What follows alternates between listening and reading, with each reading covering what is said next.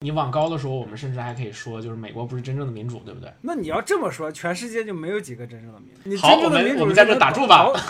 不是真正的民主是能搞死苏格拉底的。可以可以，你成功的把这个话题重新拉回到了轴心时代，那我们就都安全了。我老连我这个粗中有细啊，挺挺厉害。点到为止，以后有机会再深入探讨。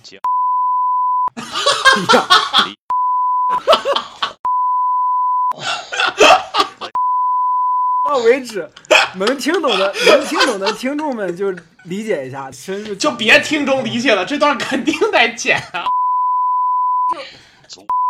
老师那段剪了就行了。口口大哟。阿库奈茨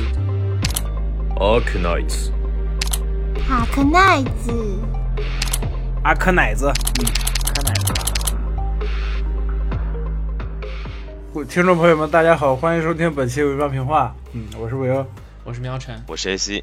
我们这期的主题是明日方舟。就是一个我们在每期录制的间歇，都不是间歇，就是录制的当中，我们几个主要是我吧，就经常会看，也最终把另外两位主播都拉下了水的这么个游戏。没错是，的，对，垃圾游戏毁我青春。嗯，然后，呃但实际上在拉完了之后，就是反而被拉的老连非常的上头，然后在跟别人录纪录片的时候，都忍不住的说：“你先等会儿再录，我就不信了，这盘我一定要过。”是这样的事情，没错是，的，让人家的镜头等在他的面前。太操了，我操！是的，是的，那结果那关打了一下，我还没打过去，操，太丢人了。挺好的，挺好的。那总而，言之，我们这一期的主题呢，就是从二零一九年的五月份开始运营的这个国产塔防手游，也就是《明日方舟》。行吧，其实最近突然说到大家想要开始聊《明日方舟》这件事情，呃，虽然也就是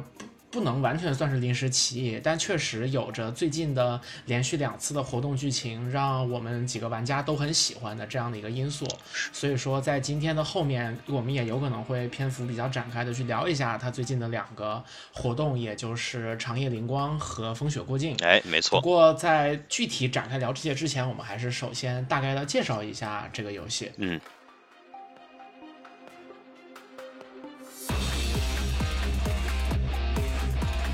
接下来就是念百科环节，它是由上海鹰角网络科技有限公司开发的策略塔防及收收集养成类游戏。就老实说哈，这两个游戏类型拼在一起，其实让人会觉得有些奇怪。前段时间，保卫萝卜在就是这个公司推出了保卫萝卜的系列新作的时候，在微博开了个玩笑说，谁家的塔防游戏还需要氪金，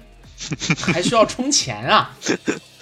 没错，没错，确实是这样。这个话就是让人乍一听一愣，然后想一想，好像确实有一些道理。为什么玩一个塔防游戏还需要充钱呢？但是不得不说，《明日方舟》自己把这样的几个特征，包括塔防策略和呃收集养成和二次元内容，就是这样的，以及就是呃不说人话的剧情，就这样几个东西，确实在一段时间之内统合的非常之好，然后塑造了一个相对来讲比较成立的这么一个运营状态，然后也确实是获得了很不错的成就。它作为一个体量并不是非常大的，并不是真正的我们说手游当中的三 A 级别的这样等级的游戏，但它的营收其实非常的好，不管是在苹果的 App Store 还是 Tap Tap 上面的装机量，还是说实际上的每个月的流水的营收，都取得了一线的手游的这样的一个成绩。哎然后所以客观的来讲，它在现在中国的手游当中，也可以说是第一梯队的这么一个作品。没错，说到这儿的话呢，《明日方舟》刚刚推出的那个时候，把这几种游戏机制结合到一起的这个特性，在当时其实还可以算是蛮独特的。嗯、现在其实尤其是像二零二一年吧，我觉得也有一些陆续推出的游戏能够看得出来，虽然说不完完全全的一致，但是他们在玩法的结合上，可能多多少少的也都参照了《明日方舟》的形式。我就记得当时十一发微博说，大家都来玩《明日方舟》这个游戏，你能玩塔防，你能抽卡，你竟然还能击剑啊！这这，是的，是的，你还能种田。对，没错，哎呦，那我应该是最早就咱们主播里面最早接触《明日方舟》的，但是就是我下载玩了一下之后就没玩了。呃但，是嗯也你这么说也不一定，就是注册时间的话，我也是一九年五月份就注册了，但是直到了一整整一年半之后，也就是二零年的十一月，才真正的开始非常上头的投入进去。嗯，我其实注册的时间也是开服的那个版本，但是我就比较坎坷了，因为我开服的时候进这个坑最大的目的是为了抽卡，那个时候呢，纯粹抱着找刺激的态度，就想看看我的手气到底能到一个什么程度啊。因为我同期玩了很久的另外一款手游《未来之战》是一个完全不需要考虑这方面问题的游戏，而且之前在这种抽卡游戏当中呢受过伤，就是呃当年的所谓的阴阳师哈，阴阳师我大概玩了 能有跟当时大学同学一共玩了小半年吧，然后号里面就大舔狗一个 SSR，还是别人帮我抽出来的啊，所以说嗯。就怀着这种非常愤恨的心情，然后正好碰巧是当时这个跟喵晨的一大帮共同的朋友们，然后都在玩，所以说我们也就被拉入坑了，抽出了很多好干员，但是也就没有额外的动力了，所以说这个中间其实我退坑了好多次，然后这个时候就不得不感谢张喵晨，我的弥赛亚啊，帮我，我想想啊，应该一共是得有两三次了吧，屡屡的把我从退坑的边缘拉回来。是，而且都是以抽到非常强力的干员作为主要的形式，就是你的舍尔特尔和山都是我帮你抽。没错，没错。所以喵神就是我这个号的再造父母。是，然后我还给你出过两次，就是公招的高资，没错就加一块，你的号里面可能得有五五个六星是我给你弄出来的。对，赫拉格和莫斯提马我还记得，嗯嗯，这俩我都没有，耶、嗯，妈的，操，为什么？啊，你哎，你这说的就有点保守了。山你有吗？没有，没有操你妈。你什么意思？你是不是故意的？我操！对，就非常顺利的进入了这个环节。然后其实说到这个哈，阴阳师我也玩了相当的一阵子，而且我认非常认认真真的玩的时间得有一年半左右。嗯，然后我不得不在这儿稍微拉踩一下，就是阴阳师，我其实在鬼切之前的所有 SSR 式神我是全都有的。我在游戏的某个时间段是拿到了那个日之耀的那个框的，就是全图鉴，我是做到了这这件事儿的。但是我在一八年左右，因为工作比较繁忙，然后就暂时把这个游戏搁下了。然后直到我后面一九二零年稍微压力减轻了一点，然后想要再次进来看看的时候，发现游戏版本我已经跟不上了。嗯，而到现在，就甚至于之前让我跟不上的海，就是呃海国那一帮人，比方说大月丸、零度一前和龙夜叉七，就这一帮人，甚至都已经没有在强度的一线了。而我之前的引以为傲的，就是这些式神，比方说大舔狗，在开服的时候是非常非常强力的，但是现在已经。连仓管都不太不太配了。之前的一年半的左右游戏经历，在阴阳师这个游戏当中已经完全不管用，相当于是白玩了。我甚至就是我在网上看的一些攻略，就甚至可我可能都不如去重新开一个号，因为新手会有一些福利，我可以直接的想办法拿到最有用的式神。我我们当然也可以理解，因为阴阳师一直是网易的拳头游戏产品，而且是一个重氪的项目。那当大量的人一直真金白银的人民币投入的时候，它就必然会拉开很大的这种距离。那相比之下，明日方舟在这一点上其实是比较友好的。B 站的陆夫人她有一个号称是破解版的一个号，就是她所有的干员都是满潜能的。然后她说这个号总的总体价值是二十万左右。对于不玩手游，我们只玩主机游戏的朋友来说，会觉得我靠这个好多钱啊。但如果说你比较熟悉就是各种各样的手机游戏，你不管是 FGO 啊还是什么什么之类的，你如果想塑造这样一个顶配的号，这个投入明日方舟应该是。相比之下最低廉的，是的，虽然这是一个有点奇怪的生态吧，但是《明日方舟》确实在这一点上，其实对广大玩家相比之下可能会友好一些。嗯，至少多索雷斯假日对空降限定的事件之前，大家都觉得方舟是一个我可以开开心心的玩，并且拿到很多东西的这么一个手游。就张妙晨这段，我听得我毛骨悚然。二十万投入一一个投入二十万的游戏，已经是最便宜的游戏了。天哪，对就是在中国手游这个手游中国手游的这个生态都已经成这样了。我觉得你你你要是这么说的话，你就说原神在之前是不是入坑的时候，我们其实或多或少都观望过，但是那个就是比较普遍的看法，就都是原神是一个如果你不充钱，你确实是比较难玩的一个游戏。你像是真正的二次元手游的大头，就是 FGO。那就不用说了，对吧？对，你的朋友曼南老师为 FGO 的号究竟投入过多少？你可以去问一下他。而那个会是一个平均水平，对我感觉他已经投入了福清一套房了。呃，其实你要这么说的话，那你就想嘛，就《明日方舟》它之所以能够最终让你形成这种不用投入过多也能玩的还不错的体验，其实很大程度上就是因为那是一九年的游戏，在它之前，我们刚刚说的这些氪金游戏、重氪类的游戏，其实都在它之前嘛，所以其实它观察过一段时间，然后整体行业内的这个生态，它也已经吃过见过了，所以说其实相当于它在这个体验这方面的话，我们可以说它一定是有自己的想法的，最终它是顺着这样的想法，顺着想要做这样的体验，然后最终开发出了现在的这种形式。《明日方舟》这个游戏，即使你不氪金，你就一毛钱都不氪，你仍然是会获得一定量的这个高薪干员的，就六星干员。这是我觉得这个是咱们咱们刚才说的那个，咱们刚才说那段话的一个夸《明日方舟》的一个点嘛，因为你也知道，就是大量的主播都是以低薪过关来作为自己视频的主题，对吧？哎，没错，是的。的，是的，嗯，B 站其实现在非常流行的有很多种攻略嘛，但是其中最火的攻略一定是第一种叫低配过关，然后第二种叫百万挂机啊，这么两种，这两种攻略毫无疑问是点击量最高，然后也是大家最愿意去翻的。是的，是的。呃，那我们顺着氪金和手游的这一点聊聊穿了之后，然后就再大概来说一下这个游戏的就是经历什么之类的。嗯，就是从一九年五月份开服的时候，它非常迅速的，就是获得到了第一波的一个关注，而且确实也获得了很好的成绩。然后之后呢，就是从我们的身边的朋友的视角来看，就是大家玩的很开心，但是在一九年的大半段的时间当中，长草期都非常的多。长草期就是说这个活动它没有新的，就是就游戏没有新的活动推出，你只能玩它现在所所有的这些剧情，然后非常呃重复度很高的去做一些同样的事儿，呃，比方说像是获取不同的素材，然后去开发基建，然后想办法把自己的这个呃，就是《明日方舟》的基建就是一个。它相当于是它的日常经济获取系统，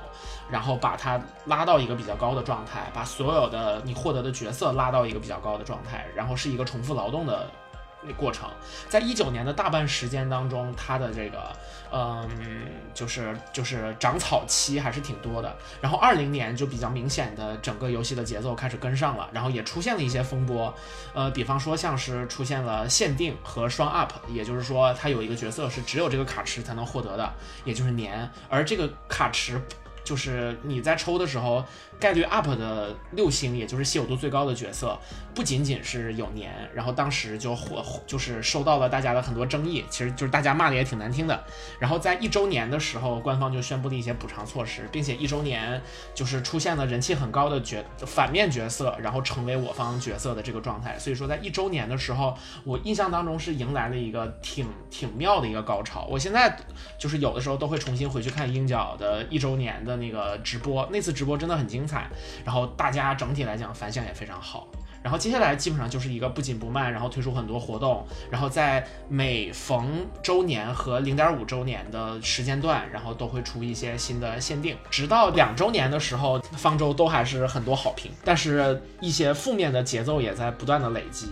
等到夏天的时候，因为出现了一个叫做空降限定的情况，就是它本来说一年只有两到三位限定的干员，因为限定是只有特定卡池可以获得，所以说大家就都很想抽。换句话说，这就是官方告诉你，你你来你要充钱了，你要充钱来拿这个角色的状态。但是二零二一年在夏季的活动当中空降了一个限定，并且这个限定还是很主要的角色，然后这个角色的状态也不是很让玩家喜欢，然后就引起了一波非常非常大的争议。结果直到今年的秋冬的时候，二点五周年的剧情和最近的冬季剧情，也就是我们刚刚提到的长夜灵光和风雪过境，人然后因为非常扎实的剧情质量，呃，又重新的让玩家的评价变成了非常积极和正面的状态。然后这大概就是《明日方舟》在两年多时间当中发生的一些事情。然后它仍然保持着国产的二次元类手游的第一梯队的这样一个位置。虽然说也暴露了很多的问题，但是至少目前的活跃度还是比较足够的，相比一个就是已经做了两年多的手游来说。嗯，它应该还算是金字塔尖儿吧，手中国手游的金字塔尖儿。全球都应该算是金字塔尖。我记得我记得好像我有看到有人发数据跟报表说，鹰角的那个 iOS 的充值榜还就一直都是前三，好像就没跌下来过，就直到被原神冲击，它才往底下走了几位。嗯。但是如果说出圈的话，就是原神确实是一马当先。我觉得原神啊在全球范围内的受欢迎程度是任何中国手游，甚至甚至可以放到全世界都很难比拟的，就确实是现象级的火爆。是是是是，嗯，嗯，这就是一个手手游走向大众化了问题。对，嗯。其实我觉得从刚才说的这些呢，能看出来，就是方舟，嗯、和其他的手游一样，其实都会有那些饱受争议的问题，甚至是已经是非常明显的缺陷。呃，但是他修正问题的速度，或者说他在预期当中对于这个问题被修正的时间的把控，我觉得还是很可以的。方舟这个游戏给我最大的体验就是，包括他们官方的回应，给我的感觉就是，他们挺真诚的，就是他们会真的去听玩家说了什么，然后他们做会做出一些修改，挽回自己的声誉。不管这是不是为了利益啊，就至少从这个明面上来说，他们还是比较倾向于倾听玩家声音的，不像有些游戏，就像我跟玲子还有另外一个也是做手游的吧，就是我们聊了一期《哈利波特》，还没有剪出来嘛。二零年玩基本上两个手游，一个是方舟，一个是江南百景图。你看江南百景图，二一年的时候就爆出了岳飞那个事儿嘛。据我的消息了解啊，因为我有接触到椰岛的工作人员，还有呃《哈利波特》手游那期的嘉宾。据我的了解是，江南百景图他们当时的那个负责人是有一些问题，就具体什么问题也不清楚，就反正是反正屁股肯定不干净嗯，啊。你看这点上来说，方舟还是很不错的。是，哎呀，其实就在我刚刚所说的那一波节奏里面，然后所有的玩家在吐槽的还是鹰角不听玩家的意见。但是就是侧面来看哈，他是这样的，他不会正面回应。鹰角就大家之所以说他装死，说他谜语人，就是因为他从来都不正面回应，但是他会悄悄的给你一点一点的把这个东西往正确的方向调。比方说像是大家从四月份的时候开始吐槽，也就是二周年到来之前的非常巨大的一次关于干员的冲击，也就是他更新了一个六星的男性干员叫异克。然后异克刚出的时候强度真是弱到令人发指，他在进行一些攻击的时候，实际效果还不如三型干员。当时的那个它的强度弱的是非常非常的可怕的。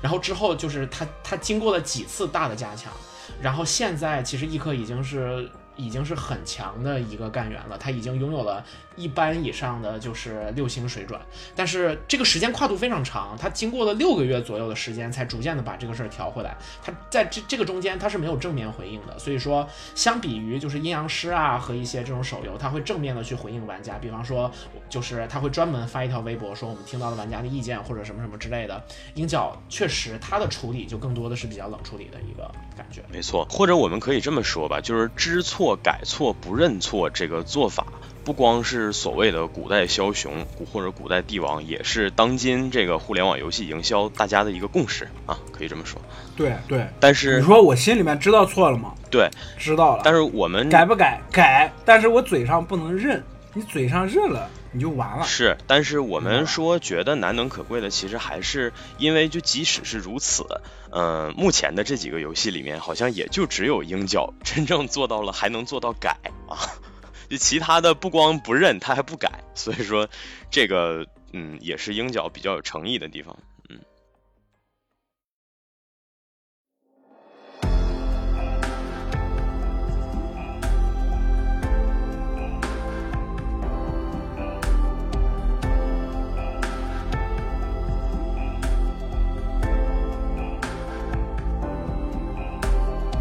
其实我们前半段主要说的就是就这个，然后我们其实刚刚也大概都提了我们一些之前的手游经历哈。回坑明日方舟一个很大的契机，其实不只是因为张彪晨天天在念叨，还有就是著名的事件两面包夹之势啊，太欢乐了，真的。对对，真的是从里到外的透着荒谬。就是就是这是一个《明日方舟》的玩家喝醉酒了之后，然后那个呃，就是喝醉了之后录了一个抽卡的视频，然后这个视频当中就是非常的憨态可掬，然后说了很多的话，甚至于打开画图软件开始画一个作战的地图，然后那个里面产生了非常多的就是激情澎湃的斗志昂扬的一些发言，结果这个视频直接冲到了 B 站的全站前十。然后在那段时间，就是方舟给我的感觉就是一统天下，就是玩家对这个游戏所倾注的热情，然后这个游戏所塑造出来的东西和玩家给他的回馈，简直就是风头一时无两。在那段时间看起来一切都非常非常的，就是光芒万丈的感觉。但实际上哈，我们现在看起来那也是就是方舟的一些玩家在各个论坛或者说是漫展当中，就是开始比较耀武扬威，然后可能有点招致其他的玩家反感的这么一段时间。现在我觉得应该说是收缩到了一个还不错的一个比较正常的状态里面。嗯，算是吧。或者我们说的不客气一点，就是那一次反而你现在想的话，那一次反而算是方舟口碑滑坡的开始，就是在那个时间段。呃，紧接着这个所谓的两面包夹芝士，其实它就是夏活嘛，夏夏季特别活动的那个时候发生。它那段时间啊、其实要说时间线的话，它其实是先先是这样，先是易课，易课强度问题，嗯，然后但接下来两周年加两面包夹芝士这个就好了，但接下来就又出现了好几个问题，就是一个是连锁竞赛非常的失败，对。就大家都说这个活动不好，然后接下来长草，中间那个如我所见就是博士的活动还不错，结果接下来就是夏活空降限定，然后这个事儿就是就是搞得非常大的声浪。没错，两面包夹芝士是吧，其实我还想补充一些，就是那件事情其实结合了一个当时的时事嘛，就是日本核废水事件嘛。对，那件事情其实我当时跟着看了下来之后，我就有一个很奇怪的感觉，就是你像啊，就是就是《雄狮少年》那期我也提到过了，就是因为咱们中国这边一直没有形成自己的审美体系嘛，就是你像鹰角，就是《明明日方舟》这种游戏，就二次元手游。其实是接着日韩那边的动漫风格过来的，也就是说，咱们现在这批年轻人哈，就从我们这八零九零这代开始的年轻人，一直是接受着日漫的这个审美，然后玩着这些东西，关注着这些东西。反过来说，又又因为大环境的影响，又又在反对着这些东西。就两面包夹知识这件事情，给我给我带来的感觉就特别特别特别特别奇怪，就是就是有一种那种。大环境下的思想的纠结在里面，我总结下来就是这样，我自己总结下来就是这样，就很难受。细想之下，但是其实现在我觉得从就是单从你说这个问题上，其实原神现在走得更远，就是原神已经已经开始进化到了就是中国人才懂二次元的，就是就是这一步了。就是我们不说怎么样，至少我觉得这也是一种文化自信。嗯，也，你你你认真的吗？就是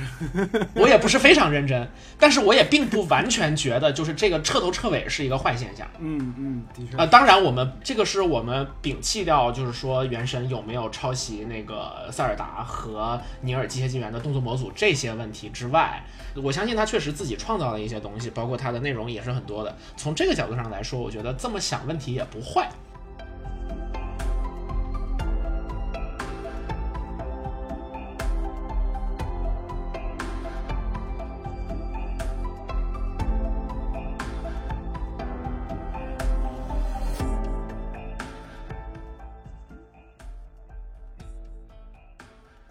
刚刚其实提到了一些作为手游的竞品，然后我想说，其实首先决定说可以长期的。就是投入进这个手游，对于我们几个人来讲，因为我们其实都不算是手游的重度用户。对比方说，我们的朋友当中有很多其实是会关注一个手游的新的公测的，他会先去搜，就是有哪些比较有潜力的手游，然后等待公测，然后公测的时候去看看。然后呢，甚至大家都很习惯说，一个手游新公测的时候会送各种各样的抽卡的机会。然后我我们甚至有一个专门的说法叫“黄一个 ”，就是蝗虫一样，就像蝗虫过境，我们先把这一波的那个羊毛先薅了一样。呃，但是对于我们几个来说，就是我们其实不会把特别多的时间投入到手游上，那就是选择的标准，其实我们就很在意，就是有一点，就是说这哥们儿能处，我们需要这样的一个感觉，然后让我们去选择它这个东西。那结合说我们刚刚都提到之前的手游经历，其实方舟对比于其他的这些当中，它是更能给我们一种就是这哥们儿能处，或者说这个游戏的生态是讲道理的这种感觉。那比方说阴阳师这个手游，尽管前期知道要氪很多金，但是我还是一直坚持玩下来了。一方面是因为当时我有一个比较重要的朋友，然后我很想跟他一起玩儿；另外一方面也是因为说，我觉得对于我来说，不氪金或者说只氪非常非常少，我我在玩阴阳师的时候连月卡都没有氪过，哇，嗯。就类似月卡的东西都没有氪过，很厉害一花的钱反而可能是我我真的给慈木买了个皮肤，那个是需要皮肤券的。就我觉得既然玩这个游戏了，还是可以稍微投入一点儿，然后就是保持着那种，比方说我我。就是仔细计算我所有的抽卡，然后我只在特定的，比方说半夜什么的时候抽，然后或者说强化御魂，就是找一些这样的窍门儿，然后最大化的去利用这个游戏给我的资源，我觉得它是可以的，我是我是可以就是一直跟下来的。但是呢，它相应就意味着我需要在这个游戏当中投入很多的精力。那呃，在我工作比较忙的时候，阴阳师我真的就很难说那个像之前一样，就学生时代一样，每天放很多的时间进去了，自然而然也就退出了。结果我后来又发现了，就是它是一个退出了之后就很难再跟上的游戏，那没有没有办法，自然而然的它就放掉了。那后来那个就是。就是像未来之战这种不抽卡的游戏，我们可能肯肯定就可以玩的久一点。哎，那抽卡的手游，我们就会发现，可能可能哎，对我们来说还是会有一点压力，因为我们会担心说，它随着不断的推出新干员，它总会难以跟上。但是《明日方舟》是一个非常稀少的开服的最厉害的干员，到现在仍然还是最厉害的干员的，呃，很少见的一个游戏。因为我们说这这些真正的幻神角色，比方说近卫角色银灰、法师角色艾雅法拉，然后包括那个奶盾塞雷亚这几个干员，都是直到今天都是玩家的，就是。队伍当中中流砥柱级别的角色，是的，少数的几个，比方说像是，也不是说少数吧，就是比方说其他的，包括尼岩、吉次、舍尔特尔这些，差不多在游戏的一点五周年、二周年左右推出的这些角色，然后那个呃，他们都很强，他们是一个放上去就很拥有了会很舒服的干员，但是你没有这个游戏也并不是不能玩儿，就直到今年的夏呃不是今年了，二零二一年的夏季活动推出了一个。强度破表的限定角色水沉之前，《明日方舟》所展现出来的干员设置以及氪金的这种呃运营都是非常非常的讲道理的。它让你觉得说这个游戏我们按部就班的玩儿是可以把是可以玩的很开心的。呃，就是你你少量的氪一些金，甚至。你少量氪一些金可以让你更舒服，但是你不氪金，只要你不是想要收集所有的角色，你最强力的那些角色你也都能够拿到，你是一个可以玩的很舒服的这个状态。所以说方舟，嗯，我觉得它最核心的定位应该是说它是一个完美的富有，也就是说它没有办法完全承担起一个手游玩家全部的精力，但是呢，作为一个手游玩家的调剂，或者说是。手游轻度玩家的选择，方舟是一个可以带给你很好的正面体验的这么一个游戏。那副游这个定位，我觉得可以说是这个游戏比较恰如其分的这么一个定位。是的，富游的富是哪个字儿？富是哪个字？就是正副的那个副，嗯，就是副那个副科长姓郑，正科长姓傅的那个傅。嗯，妙神说完了意思是吗？嗯，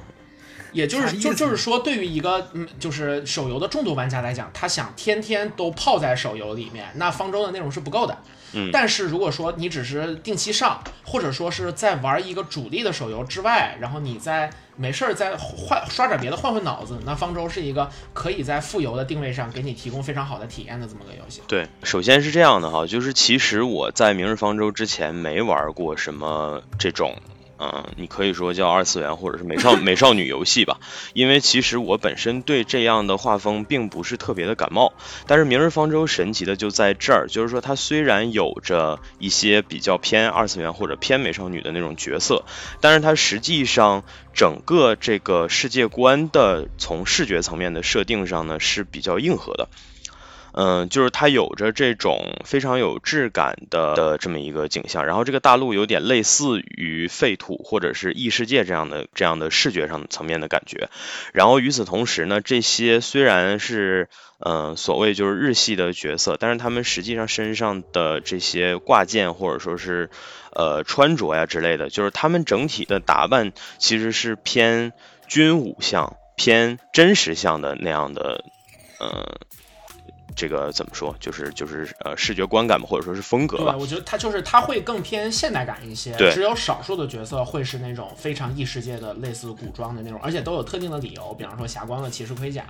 那就是比较多的这种美术风格其实是其实是工业感，没错就，是要么是工业，就是工业感和现代感。是的，嗯、他把这些东西和所谓的这个二次元融合的非常的好，而且再有就是它其实整个视觉层面来讲，我个人觉得啊，是比其他的呃国内的同级的手游都要高一个档次的。尤其是它的 UI，对吧？它的 UI 表现其实不用赘述了，这个是大家有目共睹的。是的，嗯，对，就这个东西，甚至于说，我觉得它很大程度上影响了之后几乎所有的就是类二次元的手游，就是。呃，我我这个不知道会不会招黑啊？比方说《战双帕迷什》的主主页，我就是我的朋友进去了之后，他第一眼就是说：“我靠，这跟方舟好像。”然后包括就是之后的很多机机动战机或者说什么什么之类的，你都会或多或少看到一点既视感。哎，或者说我们可以这么说，就是说鹰角它做出了属于自己，甚至专属于自己、有自己辨识度的美术风格，而这个风格现在在中国的手游玩家里已经形成认可了。这个是非常难得的一件事情，尤其是在手游开发愈发的模板化的情况下，能达到这个成就非常不容易。还有一个呢，其实可以结合我之前的手游经历来讲，我最喜欢之前最喜欢的手游是《未来之战》，漫威《未来之战》，它是由韩国网石开发的一款。呃，收集项、战斗项、干项的这么一款呃动作类的手游，它满足我最主要是两点。第一点是它有着非常庞大的英雄库，就是说，呃，这个因为我其实是一个配套控，或者说是一个收藏控、收集控，所以说我在玩手游的时候，我会喜欢人物角色非常的丰富，然后我可以把它们一一收进囊中，这样的感觉，这个是我选择游戏或者选择其他东西的首要的一个标准哈。A C 老师在这一点上就到什么程度？我们之前一起在打怪物猎人的时候，他做出了怪猎里面的每一套套装，然后给每一个都截了个图，然后拼了个图。是的，这就是当年肝儿还非常好的时候啊，现在就只能是在手游这样的东西里面发挥一下了啊。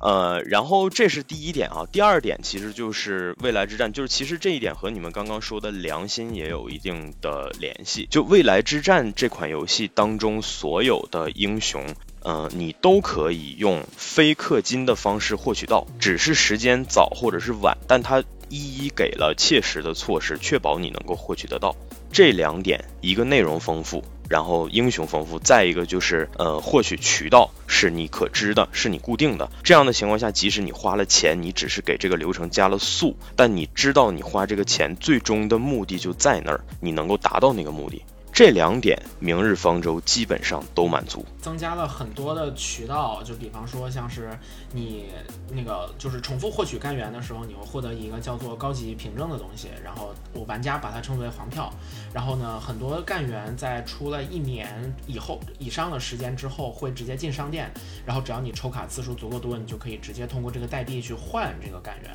然后同时还有就是那个新年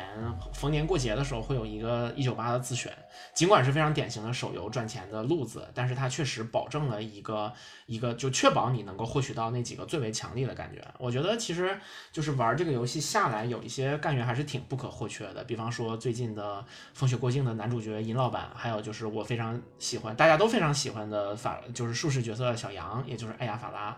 但是就就这个，也就是我们刚刚提到的，这些都是开服的时候就已经已经呃拥有了的干员，对就是是是是这个游戏的初始角色，是的，所以这个游戏的平衡也非常巧妙的一直在，就其其实是很难保持的，但他一直在很努力的把它保持下来。没错，我自己比较喜欢的特质就是它它的一些游戏性其实还是挺强。不同的干员，你不同的配置、不同的队伍角色放到同一张地图里面，你会打出不同的效果。嗯这是塔防游戏最基本的。还有一个就是他们的例会，嗯，例会是画的真好看。我记得我 因为我二零年报了一个网络绘画班儿，所以我发现他妈的他们讲那些东西我也都知道。没班儿里面的老师就说啊，你们这样画可以贴近现在市面上比较流行的风格啊，比如说《明日方舟》。我说啊，《明日方舟》现在就是流行的风格吗？这个咱们刚才刚才描述的，它的例会是真的好看。还有一个就是剧情，我每打一关，就是它的主线剧情我都基本上没怎么看过。嗯但是你像它每个干员，它会有干员目录，就是每个干员的故事它是什么样的，每个干员的性格它是什么样的，这点是挺吸引我的。是。尤其是我自己打了几次活动，就我自己真的去看仔细的看他那个剧情，因为这因为我们都知道，因为我我们这个这一代人过来的都知道，他这个过剧情其实就是那个《仙剑》他们那那会儿那个游戏模式留下来的嘛，就一个例会在上面稍微做个动画啊，下面就出文字这种模式，但是它的剧情就写得很好。就每一次单独的活动，我感觉拎出来都可以作为一个电影的剧本。嗯就先不管这个电影是个烂片儿，还是一个商业片儿，还是一个有一些艺术追求或者人文诉求的片子，我感觉每一次活动都都是这个样子。嗯嗯，第一次有这种感觉就是呃二一年下活时候的那个多索雷斯那个事件，嗯就虽然可能收尾收的有点儿拉胯，但是整体读下来读那个剧情读下来的感觉还是很舒服的，就给我一种看电影的感觉。嗯就因因为因为我们这种人是脑子里面画面性比较强嘛，嗯就会自动脑补一些画面啊什么的。这这这这种感受给我的是挺好的，就其他的手游是没有的，其他手游是没有带给我这种感觉的。我是觉得，呃，中国的手游能出一个这样的游戏吧，是非常好的，就是特特别好，特别难得的啊。嗯因为因为因为因为大家都知道，手游这个东西其实就是一个给你即时反馈的一个东西嘛。对你现在就爽了嘛。没错但，是没有没有，市面上很少有游戏能让你做到做看完看完剧情或者玩完以后，你能坐下来想坐下来思考一些事情，哎，这点是很难得的。嗯这是我比较喜欢方舟的一点。另外一个就是啊。呃，两元包价知识，这这是吧？抽卡上头，大家都有过，就是失去理智了就。那个真的确实很有趣。我就那那两天，我觉得大家我们可能都看了，就是就是至少得有三四遍那个视频。对对对对对，嗯就不不说那个视频了，就说这这这我的我的意思就是抽卡过程其实就是很上头，就是嗯就抽到抽到自己想要那个干员的一瞬间还是很开心的。但是我必须吐槽一下，这次的山是什么意思？操你妈！我第二次十连，出出出那个就是六星的那个特效，我以为抽到了，结果打开他妈的是星熊，我操你妈！啊哎呀就大家都说一个方舟的池子是最歪的，就是所有的手游当中，方舟是最！最容易歪我的。我操你妈！真的就是我我我二二不是我二一年年末去抽这个卡池，啊，出来一个开服的星熊啊！我操你妈！然后然后我就单抽，因为还有单抽券儿。嗯。我单抽第二次的时候，哎，又有六星，我说来了来了来了，太好了！打开一看，又他妈是星熊，我就 同志们，我在一个山的卡池里面，限定卡池里面，单抽出星熊啊，他妈的啊，还还还还升了提升一下潜能，我为什么？就是星熊我到现哎不对，星熊我昨天刚升到精一，还他妈歪出远牙来了，远牙我操你妈啊！啊 远牙这个活动很好用哦，嗯远牙在风雪过境里面，因为黑骑士的那个近距离会把基地清空的那个技能，远牙特别好用。对，远程锁敌的，虽然很高血压，就是，嗯但是就是一旦抽到了还是很开心的。嗯我们俩把就是我们都比较关注的点说了，我就补充一两个可能我们会关注的比较少的点。然后一个就是我们说这个策略性和数值设计的部分。其实呃，我觉得这些东西会在前两年这个游戏刚出来的时候，大家会会去比较惊叹，但久而久之其实就习惯了。但其实就直到今天，我们再去考察这个游戏当中的很多设计层面的东西的时候，还会觉得他们的关卡设计师啊，然后对于游戏的理解，对于塔防游戏的理解，对于数值的控制真的非常厉害。就是，嗯、比方说吧，我们说很多的那个游戏都会出现一个就是数值膨胀，或者说是机制的膨胀。你在前期设计的一个机制，让某个角色很强力，但是你随着这个游戏不断的推出新的角色，你需要让新的角色变得更厉害，于是你就往上堆数值，或者给新角色增加很厉害的机制。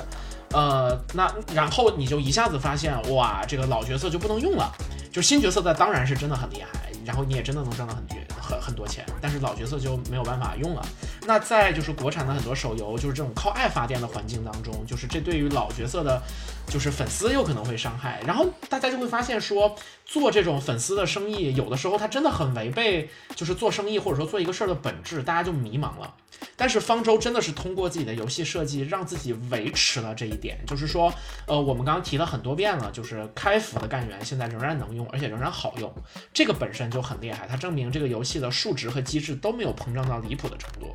但同时，它又有黑骑士这个最新的 BOSS 的设计，它可以让以前很强的那个，比方说银灰和施尔特尔，像这样的决战性的、拥有决战技能的干员，他没有用武之地。施尔特尔在这个活动当中真的被限制的非常厉害。对。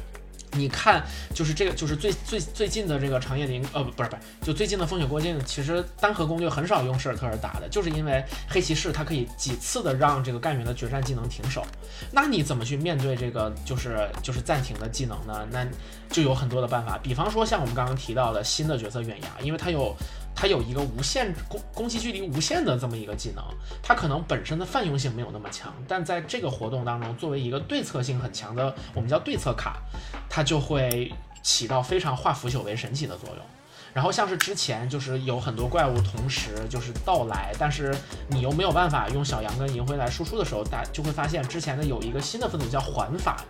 然后出了一个六星叫卡涅利安，他平时不攻击，但是他的他的技能可以蓄力，蓄力之后就会产生非常强力的群体攻击，哎，他又变得特别好用。像这样的一些部分，你能够感觉到说这种游戏机制本身的美感，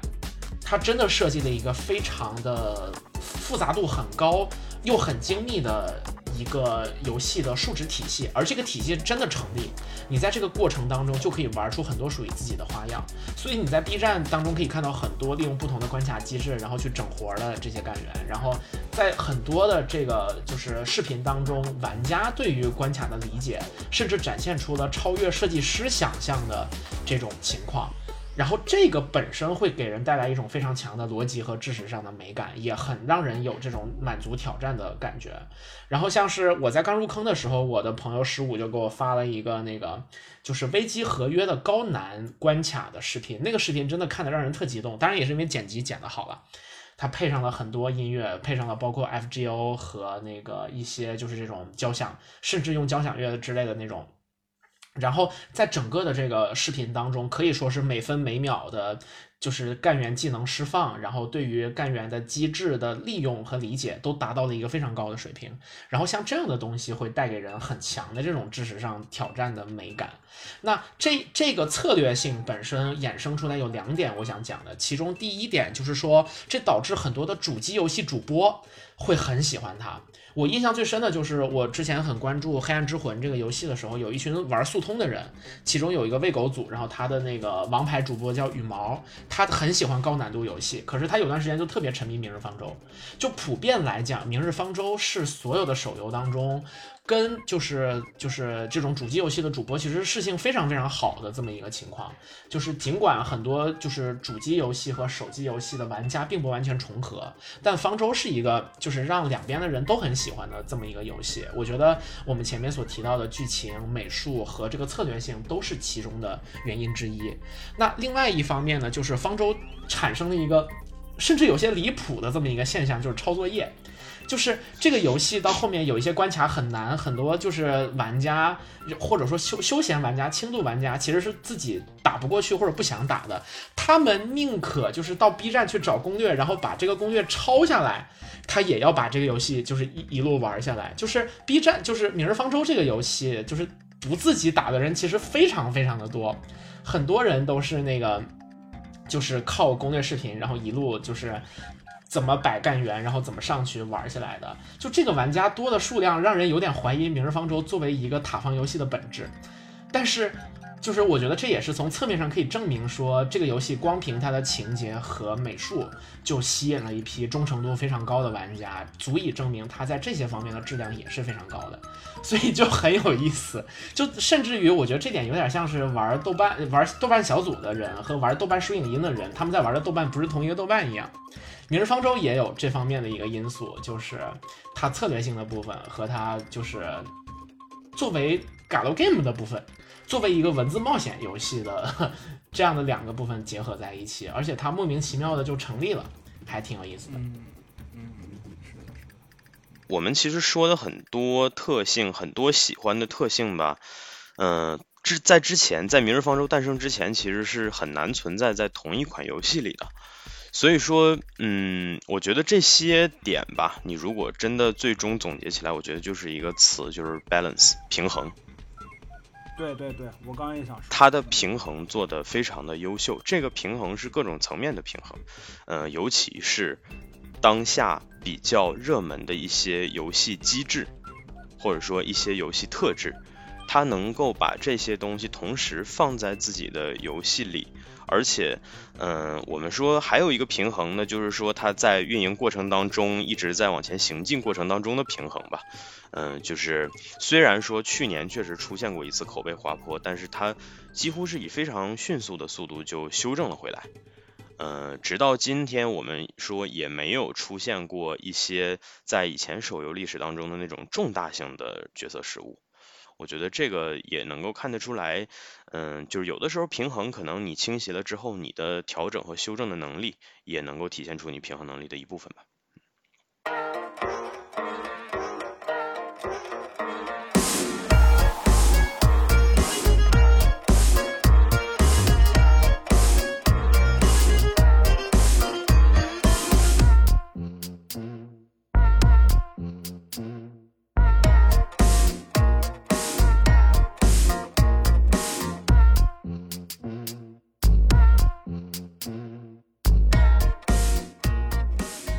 咋说呢？就是我几次进这个坑吧。刚刚老连还提到单抽出星熊，你还有脾气。其实我就回想起我当时第一次进明日方舟坑的时候，我当时当时星熊的定位还非常的火热，就他是当时应该是最强的盾位吧，好像跟塞雷亚不相上下的程度。然后泛用性上来讲，是又又能扛又有输出。对，而且它有反甲，关键是这个特性，即使放到现在，其实也是盾位当中，嗯、比较有用的吧。在绝大多数的时候，其实可以提供一些帮助。呃，当时星熊非常的火，但是星熊是我当时抽到的最后一个六星干员。我只记得之前陆续出了银灰、塞雷亚，然后还有能天使、什么小羊之类的，反正当时比较有用的这些所谓的幻神级的，或者说是战神级的吧，我都都有了，但就差一个星熊，然后这个星熊就成了我唯一的意难平，然后在这个过程中我就不停的抽，不停的抽，呃，我记得当时确实是氪了不少吧，后来还是抽到了啊，只不过距离这段时间比较长了，抽到星熊我立马退坑，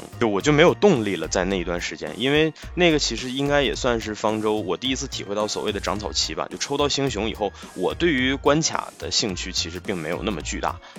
呃，所以说抽完干员以后，其实对我来讲很空虚的，而且养成干员需要花的成本和时间，在入坑期，我觉得还是不低的。尤其是有一些材料，你在练度不够、打不了那种就是大本的情况下，你就得慢慢的攒。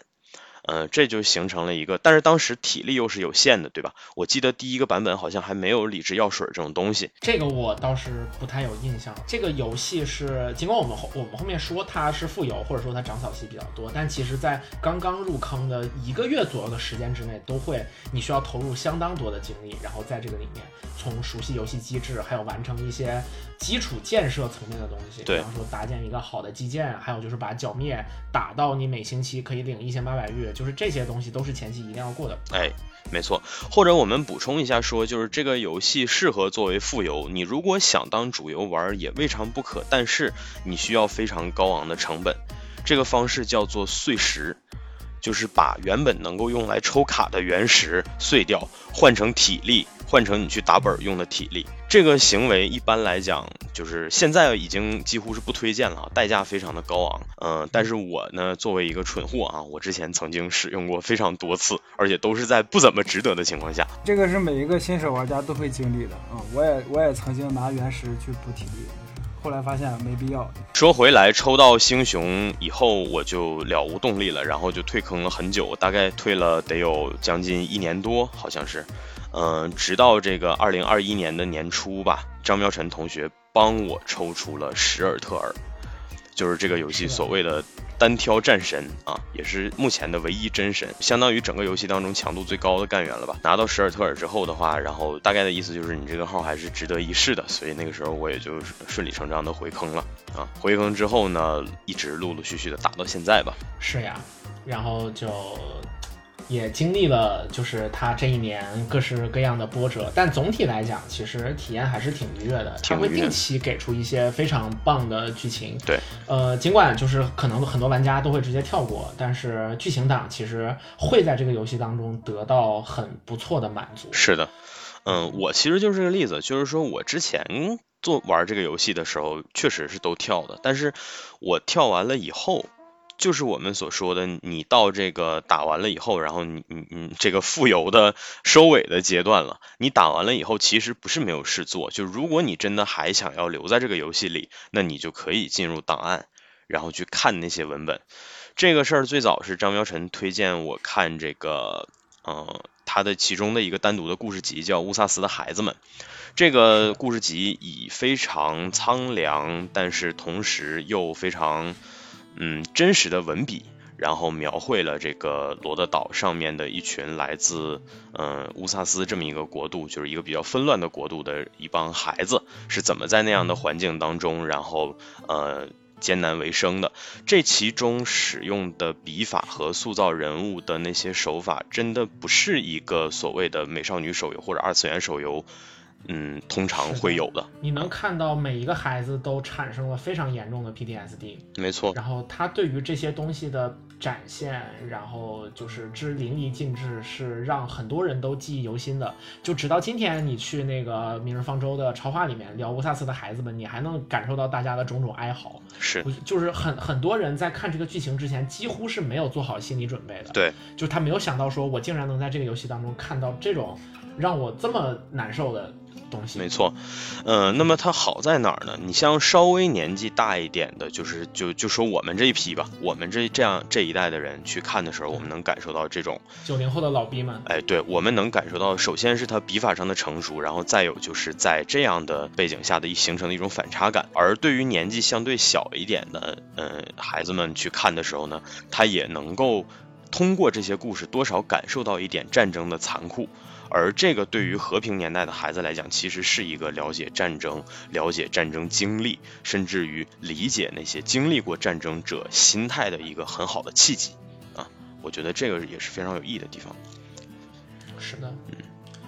就是方舟的这帮创作者们，就懂里你能看得出里面懂的人真的是非常多。对，嗯、就是我我们其实，在这一波的，就是呃各种各样的流行文化当中，对于俄罗斯的，不管是俄罗斯传统文化，还是俄罗斯人的生活现状和思想状状态的作品，其实都非常少。对但是方舟在很多，比方说乌萨斯的孩子们，其实乌萨斯这个虚拟的国家。就是现实当中对应的原型就是整片俄罗斯，对，然后包括就是就是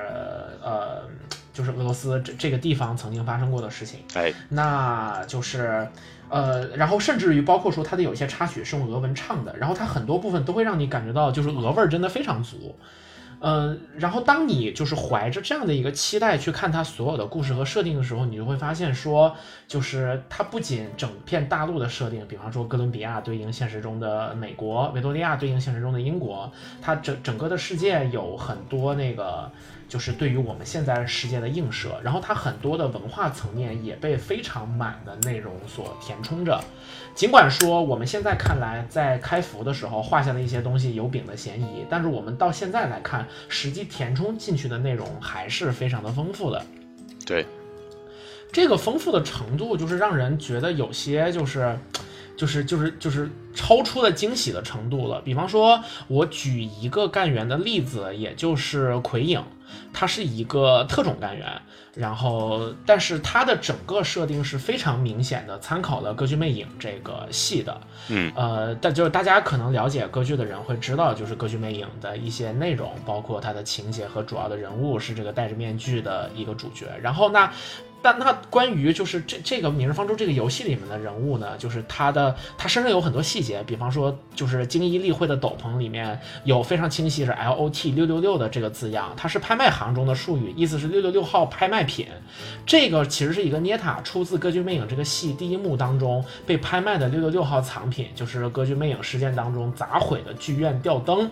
这是一个非常直接从这个戏剧当中拿出来的一个捏塔，哎然后包括他最近时装了的模组系统，他的那个模组叫做克里斯汀小姐的毛毡，而克里斯汀就是《歌剧魅影》这个戏剧的女主角。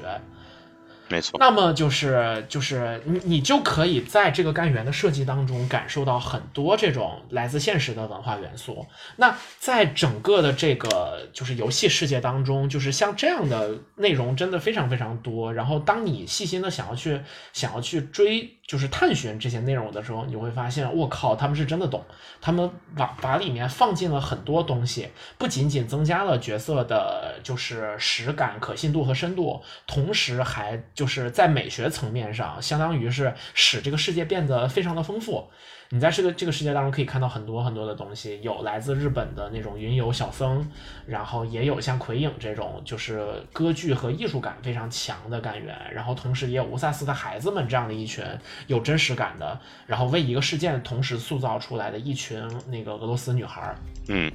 从就是就是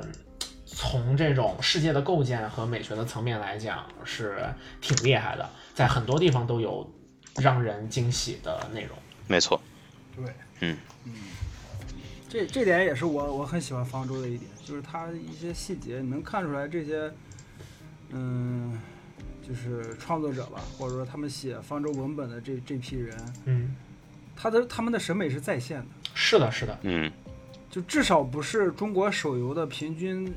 就中国手游的审美平均平均线，绝对是更高。而且超出这个平均线之上，你找找不到顶。对，这这点是我很喜欢方舟的一点。没错，就他们的那些细节，你深挖下去的话，你会挖到不知道哪里，不知道挖到哪儿，就是可能挖到全球任何一个文化领域里面都能挖挖都能挖得出来，这是非常厉害的。我们昨天才看了一篇，就是关于《明日方舟》的看板娘阿米亚的这个名字，就是很多猜测，它可能来自希伯来语，可能来自很多个不同的语种。对，嗯，从这些角度上来讲，就是他们真的把非常非常多各式各样的文化，用再创作的方式放进了这个游戏的世界当中。没错，然后就是这个同时，在剧情的呃世界各个角落不同人的生活状态和现实的对应，以及他们实际上所面对的经济、政治各个层面的问题当中，都能感觉到真真实的信息量。哎，这个是很厉害，也让人能够就是感觉到兴奋的。没错，同时在美术方面，比方说像是原石监测的这种这种呃装置，你在很多的干员身上都能看到。然后同时就是这种现代的工业感的东西，又和这个干员本身的服饰和它的状态是融为一体的。我觉得如果说就是然然后甚至包括说它里面的所有的干员的时装，它有一套非常完整的。来不同时装品牌的商标，这些商标在 B 站我看到有人专门的分析过，然后它和我们真实世界当中的很多时尚品牌的 logo 的设计元素和理念都是有着一些相应的映射的。对，换句话说，他是真的去思考说，在这样的一个世界当中，如果一个时装品牌想打出自己的牌子，他会怎么画自己的 logo，他会怎么起自己的名字？就这些部分，你都会觉得我靠，就是就是在这儿都用了心嘛。嗯，就是可以，但没必要，但他们就是做了。对，是的，是的，这个就会给人一种非常好的审美体验。我之前曾经看到一个评论，就是说《明日方舟》的就是这群设计，然后他们的审美，就是他用了一个还挺少见的，在这个评价体系里面的词，就是说你能看得出他们的审美是非常富裕的。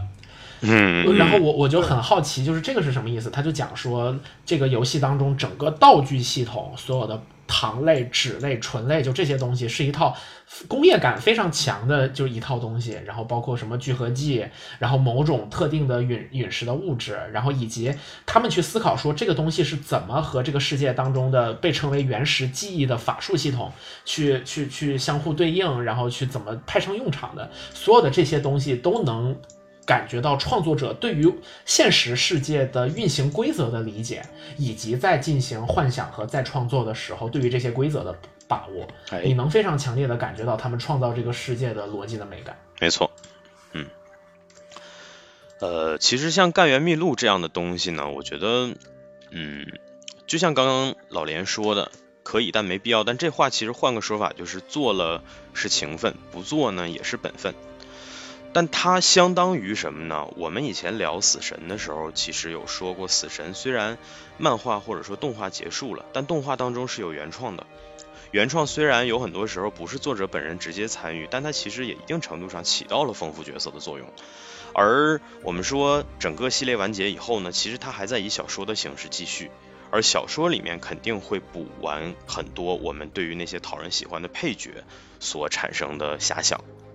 它会让我们了解到更多直接来自官方的这样的内容，而这些干员秘录其实就像是我们说一部呃日漫或者是一部呃这个漫画作品结束了以后角色的支线小说，或者说是它的分分支篇章，就像是整个漫威电影宇宙结束了，现在推出的那些之前人气配角的 solo 电视剧，它起到的就是这样的作用。像这个东西哈，在就是老牌二次元手游那个 FGO 当中，其实有一个叫做《木剑物语》的一个东西。嗯，在方舟刚出《干员秘录》的时候，就是知名方舟主播魔法 GC 目录就一直管这个东西叫木剑物语。它也是一个那个就是二次元手游可能比较常见的一个塑造角色的方式，但确实方舟在这一块儿平就是整体的干员密度平均水平，除了少数可能引起的争议的，就是就是大体来讲都还质量挺不错，是受欢迎的。对，嗯。再说一个，就是其实我我觉得这里面最难得的就是这个秘录里面其实甚至补充了很多剧情当中，嗯、提前比如说便当调的这种反派，或者说是嗯、呃一些这个让大家意难平的角色的信息。比如说《战地秘闻》这个秘录里面有一节专门讲的是赫拉格和反派第七章的反派 BOSS 爱国者之间的对话。这两个人的设定是曾经，嗯、同属于乌萨斯的这个军人，然后这两个人呢，在整合运动，嗯、爆发了以后，在这个战场当中像老友叙旧一样的，以非常，嗯、恭敬和非常怎么讲，就是英雄相惜的这样的感觉，然后进行了一段对话。这样的东西其实，嗯，对于主线来讲没有什么意义，但是对于人物的塑造是非常有用的。尤其考虑到赫拉格这个干员呢，目前其实还没有推出过有关他的一些什么单独的大篇章的剧情，或者说是叫 side story。这样的故事放到这个里面，其实无非它能有什么作用？它无非就是加深你的喜爱，对干员的喜爱。是的，我觉得其实这样的叙事，就甚至于就是方舟，甚至于的叙事都不仅仅限制于在就是这种故事里面，甚至于某些时装的介绍，整个的斗争血脉一个系列的介绍都是有。甚至是情节在里对面的，对比方说像是赫拉格的某一个时间段的那个衣服，或者比方说像是塞雷亚的奸臣是他在那个研磨事件当中和莱茵生命的，也就是他所处的机构的上司对峙时候的状态。哎，然后像那个安吉丽娜的质素访客，就是他在未来的某一个时间段成长成了很厉害的法师的，就是就是形象。我觉得其实这种那个，其实它就是碎片化叙事的嘛。这种碎片化叙事又可以追溯到像是《黑暗之魂》这样的游戏带给我们的影响。对就是像血缘这这个游戏，哪怕是最普通的血瓶，它底下也要接一段介绍亚南的人们喜爱用血血液去进行治疗，然后什么什么之类的。哎，然后就任何的就是道具下面都通过这样的东西来丰满世界观，然后这也是就是我觉得是我们现在这个时代作为一个美学已经发展到后现代的时间段里面创作的非常好用的一种一种办法，就是拼贴和碎片化叙事。嗯，然后同时它也在不断的受到全世界所有的优秀的文化就是文艺作品的影响。然后就是整整合起来打造出的这样的一个东西。像这样的这些部分，就是它都不并不是这个游戏真正的可玩性的部分，可是它都会最终变成一个玩家对于这个游戏忠诚度的一部分。没错，就是我们之前总说的诚意、诚意或者说是真诚，其实无非也就是体现在这样的地方。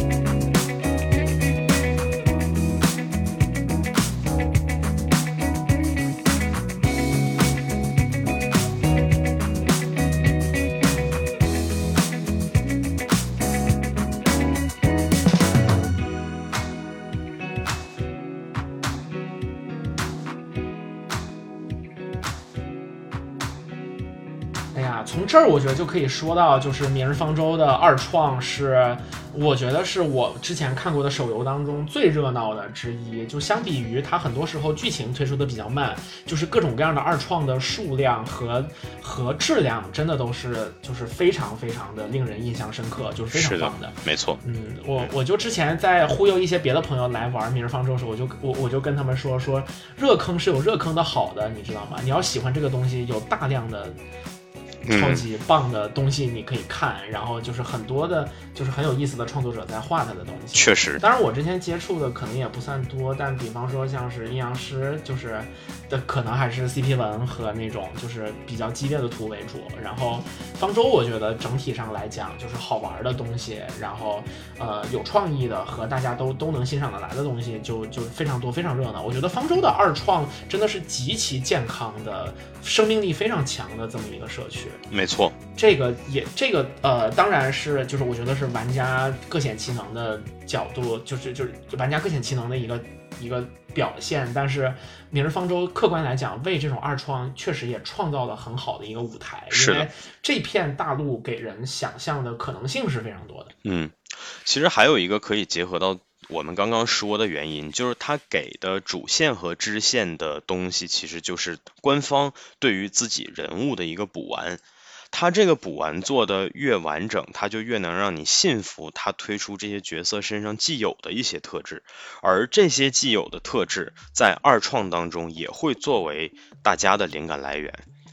这就会引向一个什么结果呢？就是说，创作者在创作二创内容的同时，他也不会过多的添加自己的倾向。他在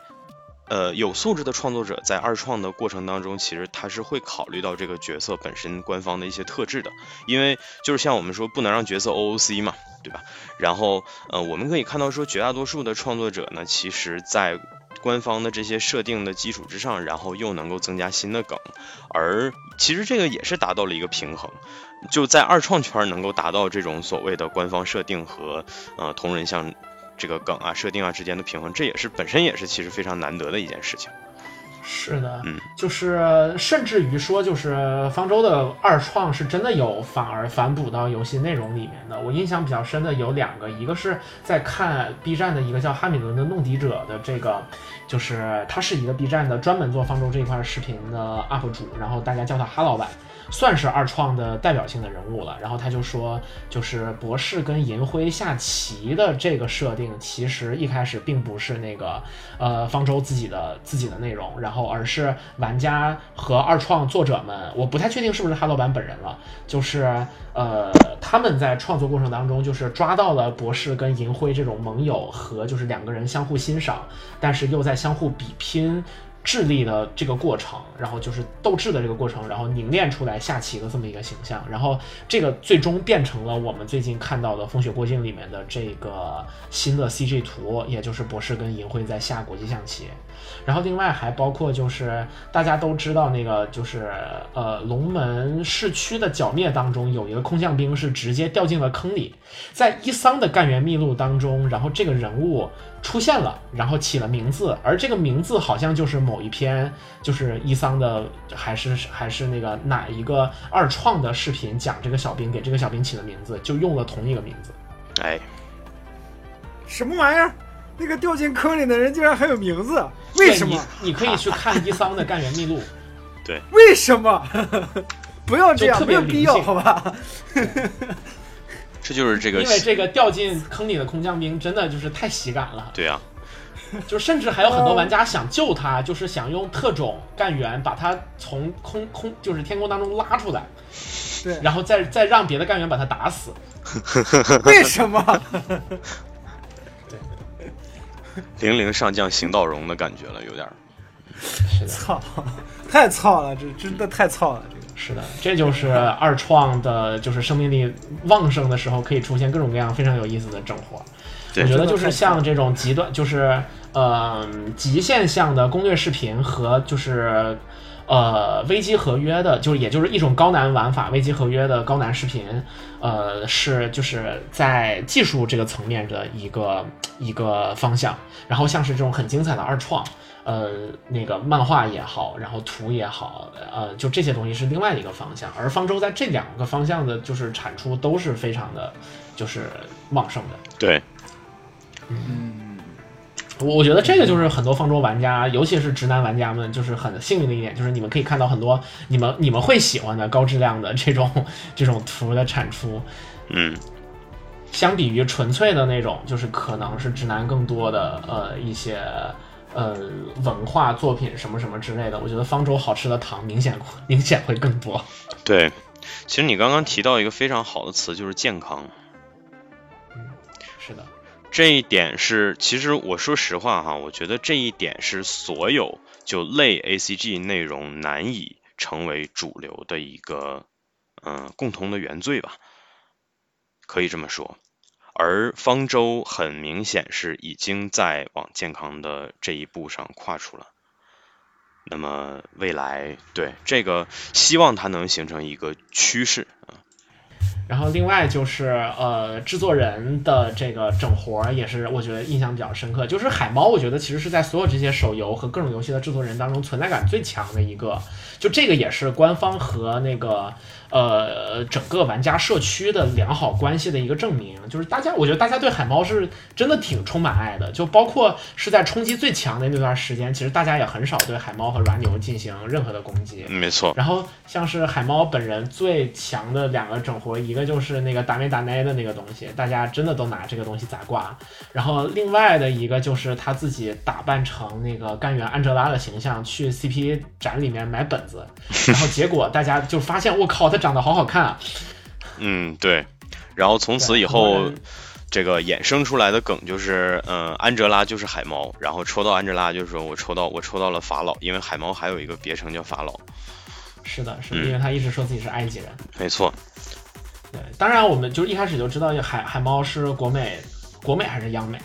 然后反正出来的出来的学生，然后参加了少女前线的制作，后来就是就出出来到鹰角网络做了自己的这个《明日方舟》这个游戏，对，嗯，然后在这个过程当中，他一直向玩家展现的也是一个非常懂的这么一个人，而且他也是老二次元，嗯。他甚至于就在那个 NS 的新机型发，就是就是就是任天堂的发布会上，然后会连发四五条微博的那种。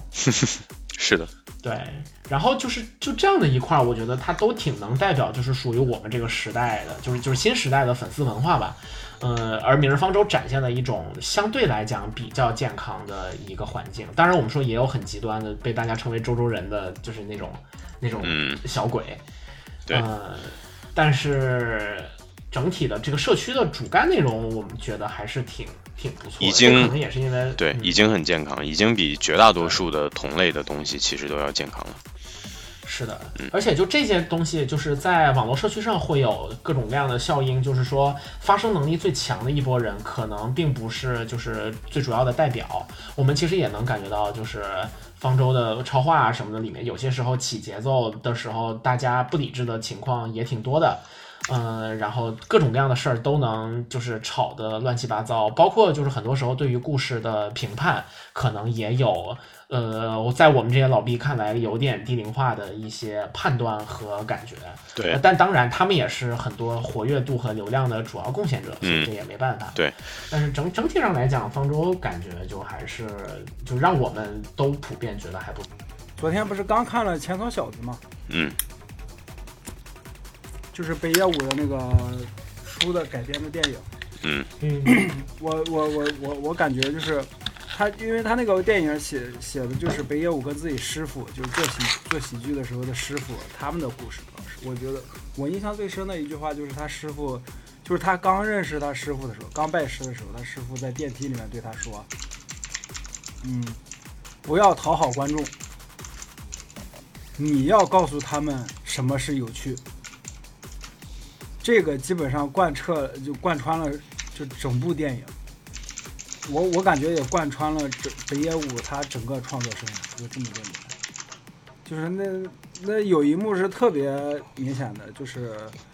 他第一次他师傅带北野武第一次上台的时候，北野武演的特别烂，但是底下有个观众在开心的鼓掌，然后然后他师傅马上就停下表演说你在干什么？你他演的这么烂，你给他鼓掌，你是在害他。然后那那个观众就说你谁啊？你凭什么说我？然后他师傅就说：“我是个谐星，操你妈！” 就是站在舞台上就这样。就是我我是觉得《明日方舟》一定上也，就是在实践北野武的师傅的这句话，就是你不要去讨好观众，你不要去讨好你的用户，你要告诉他们什么是真正有意思的东西，或者什么是真正有意义的东西。这点也是我很喜欢方舟的一点。嗯，这个有点让我想起，就李诞曾经在就微博上发的一个，就是说，就是某些是某种程度上，其实观众还是希望就是在台上表演的那个人，他的知识程度是超过自己的，希望去获得一些就是这样的东西。嗯，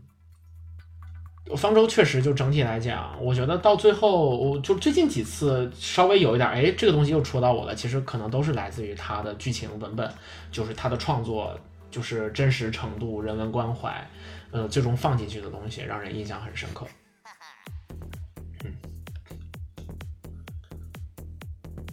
哎呀，在这个在我们展开聊剧情之前，我觉得还想提的一个就是一个特别，呃。特别提及来宾吧，就是那个老连未能邀请成功的魔法 ZC 目录老师。哎，是的，然后就是 ZC 是一个在 B 站非常活跃的，呃，就是明日方舟的主播，然后他做很多攻略视频，然后他的风格就是说相声，他每一次的开就是视频开头会念定场诗，呃，这也是我有段时间会开始念定场诗的来源，因为我那段时间特别经常的看他的视频。我我我就是二一年的 B 站总结，然后就是说我的所有的看的最多的视频全是 ZC 的视频。那等一下，那为什么这期你没有念定场诗呢？庐山竹影几千秋，云锁高峰水自流。万里长江飘玉带，一轮明月滚金球。路遥西北三千界，势压东南百万州。美景一时观不透，天缘有份再来游。然后他也经常会结合时事，然后里面加很多很很多段子，然后甚至于说像是剿灭这种可以说很多话的部分，他就会请出他的一位叫南山的朋友。嗯这位叫南山的朋友干过很多跟于谦老师差不多的事情。南山老师啊，Z Z C 可以出一个文化衫或者出周边了都，是的，是的，而且南山是真人哦，就是在 ZC 的生日的，就是还有就直播的时候，就是出现过，出现过声音，啊而且他好像是 ZC 的房管，嗯，房管啊啊啊！对，直就直直播的房管，这就跟 这就跟安达充在自己的漫画里面就是黑自己的编辑一样。嗯，然后就老连这个直播了那么多次，是吧？他都没有邀请我们维妙评话当中的任何一个跟他风雨同舟了一年多的人，然后当他的房管，就这个人，哎，你们就有数了这个。对，就没法处。没错，所以 ZC 就是看穿了他没法处这一点，所以就没有来我们的节目。对，然后另外 ZC 的视频还有一个就是他真的非常低配，他会非常坚持的用就是三星干员为主的这个阵容，在在实在不行的状态下，然后才去用一些六星甚至于两个六星的呃阵容。对，但是在最近，因为他就比较多的那个活动都已经把低配的做完了，于是他又开始做高配的视频。嗯嗯，然后就是属于就两波观众同时满足。其实现在方舟的机制确实导致低配视频不好做了，就是他，所以说他每次凹真的是就是他他只他那个录视频就非常难搞，他可能因为一关会卡十一个小时。对，我感觉 ZC 是这样，有股劲儿，就是我不是搞不了高配，我是能凭我的技术用三星打过去。嗯，呃，对，我觉得提他了，其实就不如就稍微说几些，说一下咱们平常看的比较多的这几个人吧。攻略这边的话，其实早期有一位比较也是主打主打低配的，叫小狼 XF。嗯，虽然他最近这段时间可能就是我没怎么看他的东西了，但是二一年年初刚刚回坑的时候，实际上我前面那几关都是看小狼的攻略打的。他的特点呢，就是讲的会比较细，可能不是很搞笑，但是它讲的事无巨细的讲，尤其是前面那几章，就刚起步那几章，其实看它的攻略，我觉得帮助还是挺大的，都是可以。不仅可以帮你过关，还可以告诉你就增加游戏的理解。比方说，他会告诉你这个不同的职职业之下的这些角色定位是什么。没错，然后，比方说过关的时候，你在某个节点为什么要放这个人，然后打夹角之类的是怎么回事儿？是的，是的，呃，包括什么技能。对，什么技能回 C 先锋、撤离回 C 先锋，像这样的呃术语的话，我那个在小狼的视频里面用的是非常多的啊，这个也是我经常看的一个。然后还有一个人的话呢，最近开始看的叫呃农无言以对啊，这个人呃他出的攻略的话呢，是以百万挂机为主的。呃，但是它的攻略可能相对的门槛要求会高一些，就是说，因为它会使用一些六星的干员，呃，或者是高配的干员来打一些呃突袭关卡之类的。但是它的攻略也是非常好使的那种，就是属于一进去把弹幕打开，呃，先来一排问号，然后后面来一排您，就 就是这种是这样的，就是它的东西其实也是思路非常的奇特，嗯、但是可能相对的要求就是你的练度啊，包括你的池子的阵容什么的，相对丰富一些的，适合这样的朋友去去抄作业啊。是的，就是百万挂机这个要求确实会更高，因为这相当于你一一就至少是放弃了干员的技能回转，你就必须要让他就是在原地转技能，你还要卡轴。哎，另外一个就是就是你像这些的很多视频，就是银灰是要完成三到四次输出的任务的，而且分别在不同的位置。对，那其实如果说你摆完挂机的话，你就分分别要有好几个不同的就是主力输出点，那对于干员阵容的要求就一下子就就就翻上来了。对对所以说这个就比较适合玩了很久的玩家，就是你什什么干员都有了，他需要卡涅利安你也能拿出来，需要远牙你也也能拿出来，对然后就这样子的话会会比较适合一点，所以比较适合 AC 这种。对，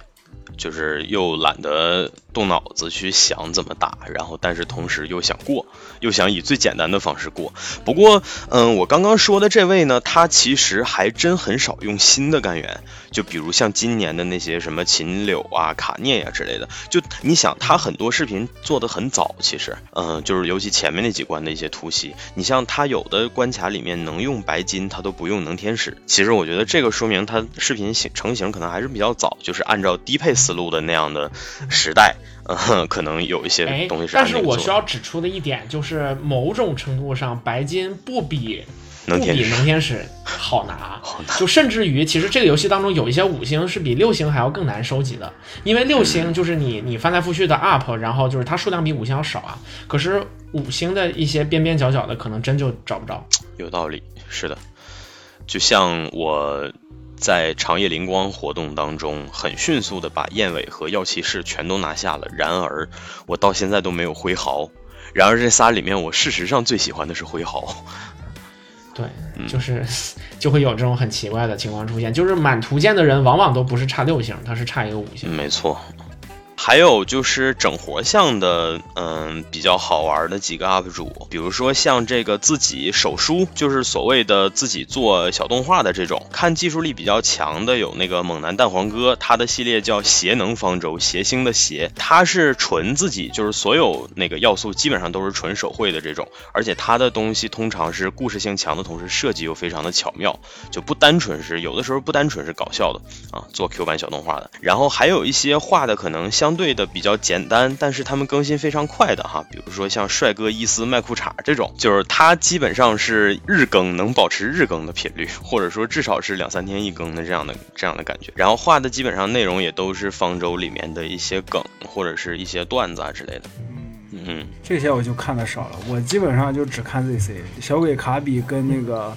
好吃的橘子鸭是辅助着看。啊，嗯嗯嗯，橘子的那个视频也不错。就是其实现在新活动有时候如果 GC 的我觉得不太想看的话，我会比较倾向于看橘子的。对对对就，扩展一下思路嘛，就扩展一下打法的思路。是的，就因为有有的关卡我是靠着他们的思路打过去。对，讲就方舟的搞笑视频，怎么能不提 GCY 九零二老师？哎，没错，莫网 TV。我我昨天还刚刚看了他画的那个阿尔卑斯山的女神，阿尔卑斯山就是最顶上是把山的那个立绘给液化了，变成雪的样子。是的，是的，对，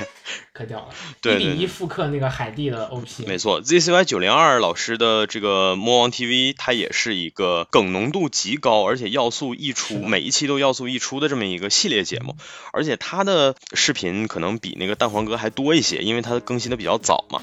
所以嗯说，它这个应该是呃粤语地区的朋友可能看起来会更更亲切一些，因为它里面有很多是那种就是粤语梗啊之类的。是的，是的。嗯，呃，夏活那段时间，他就做了一个，就是把林雨霞和石怀雅做成了猫和老鼠的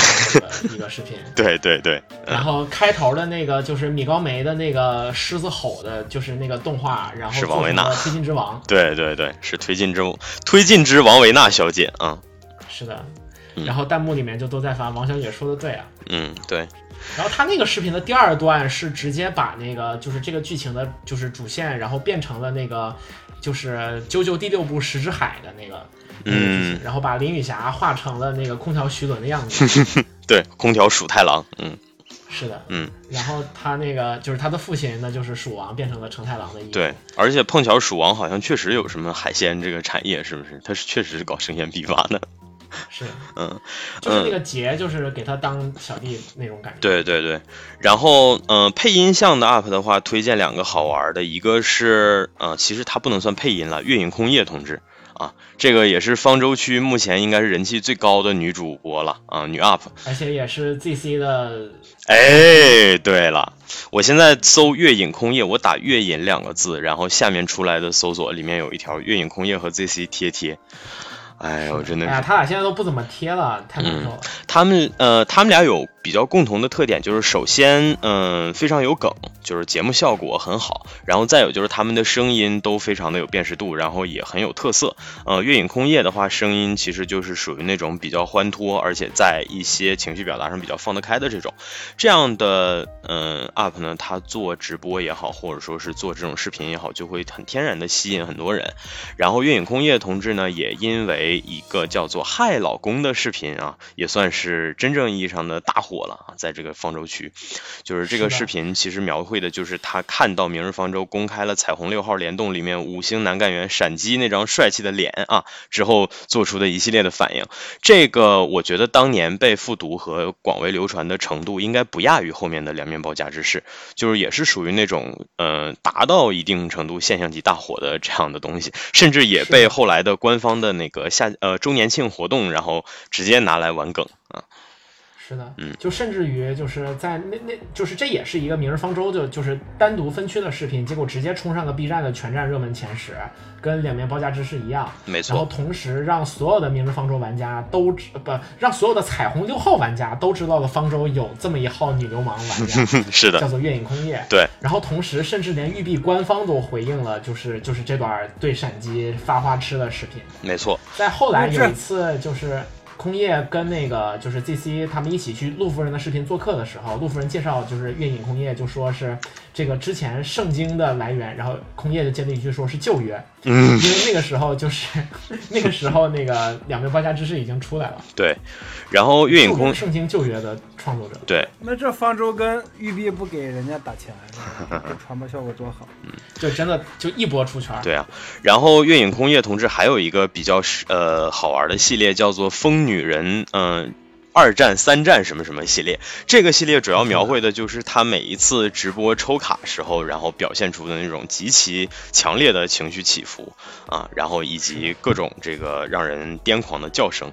啊，就是什么风他对节目效果的控制是真的挺厉害的，没错就是他是一个很擅长去做节目效果的，有一定天赋的一个主播。对对对，其实像他和 ZC 应该都不止打明日方舟，然后 ZC 视频里面明日方舟的比重可能更大一些。呃，月影空夜的话，他呃，我最近发现他其实也有给每一次活动会搞那种就是呃计时的直播配音啊之类的，就是边过剧情然后边配音，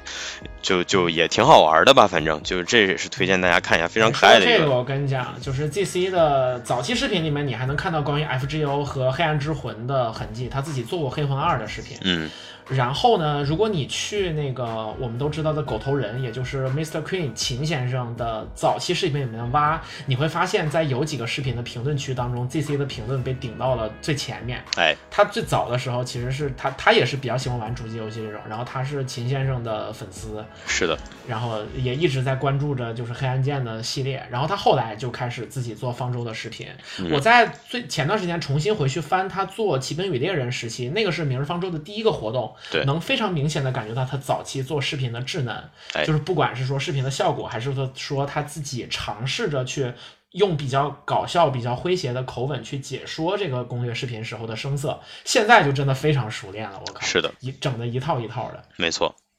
嗯，还有一位推荐一下，叫做逗逼韩 Mirror 汉啊，他最早其实是做 FPS，就是呃射击类游戏起家的，但是他呢有非常搞笑的配音系列，嗯、就而且他是把《明日方舟》的这个配音做成了很完整的一个系列，就是以他自己的剧本，然后以他自己的基调，但是呢几乎是从博士苏醒，就是《明日方舟》剧情的序章，然后一直做到了现在啊，就是每次有活动的时候，他都能够整出很多的梗。这位就是非常强势，就是说他自己一个人几乎包揽了所有的角色，然后他配的凛冬呢，因为天然的符合凛冬那种就比较无赖、比较泼皮的那种感觉，对，所以说在很多合作项视频里面呢，他们也邀请这个韩哥啊，逗比韩，然后来配林东，就他是一个男的哈，他的声音其实也听起来就是跟普通人没有什么距离感的那种，但是他的视频确实是挺好玩的。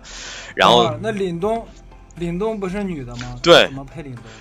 所以你就，所以你就看出来，就是就是就是他很很很厉害嘛，就是他的东西给你的印象太深了，以至于你都接受了这个设定了。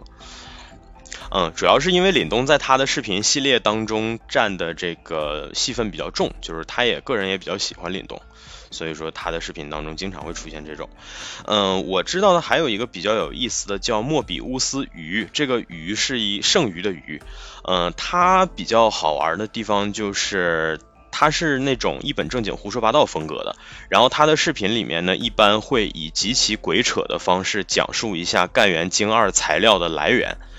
就是比如说这个重装干员精二为什么要用这几样东西，然后就是以极其牵强的、尴尬的硬扯、生拉硬扯的方式讲。但是他这个视频一共好像现在得做了得有二十多期了吧，就全是这种。所以说就嗯，就他也挺挺有意思的，这个也是我之前关注了很长时间的这么一个 UP 主。月 with 霓虹机，如果在 B 站看多的人应该能知道他叫月老，他是动画区的 UP 主，这个是我其实也是非常想提的。为啥提他呢？其实是因为我觉得他的二创作品对于《明日方舟》这个东西很有代表性，而且他一定程度上启发了我。他做的东西也很多很杂了，不只是《明日方舟》，但他有一个视频叫《灰烬迷境》的同人动画，他做了一个这个同人动画，他的这个同人动画当中展示出来的泰拉大陆的真正的弱肉强食和险恶，以及呃这当中对于动作戏或者说是这个呃打戏的编排、调度啊、设计啊都是顶级的。虽然说它的动画是不上色动画，而且就是可能相对的比较简单，比较粗，甚至是有点粗糙，部分的线条有点粗糙，但是它整体这个动画呈现出的感觉，当时让我眼前一亮。而且其实我玩这个游戏，我一直以来觉得《明日方舟》或者是整个泰拉大陆的状态就是那样的状态，而它在这个东西当中给我很完整的呈现出来了。就像我们前面说看这种类似于像呃晨光游戏或者叫高 game 之类的。就是那种例会和文本之间的这种对话，这个或许就是限制我去深读每一个故事的直接的一个一个原因，可能就是呈现形式上的事儿。但是他做的这个东西，其实一定程度上给了我很大的启发，就是我可以像我以前对这个东西期待的那样，然后去融入到这样的呃感觉里面去脑补每一段文案背后呈现的这种情境。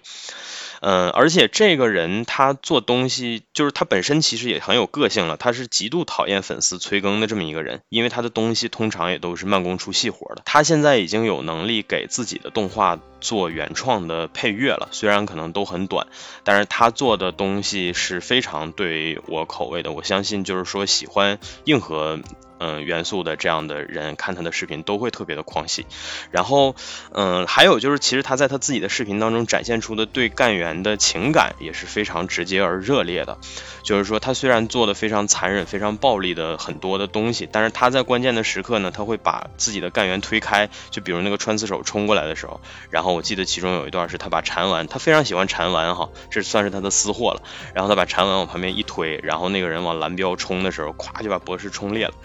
然后他就说该该死的被干烂了之类的，反正总之就是这么一个情感非常热烈，但是又硬核又酷，而且还有点倔强的这么一个 UP 主。就是说他的视频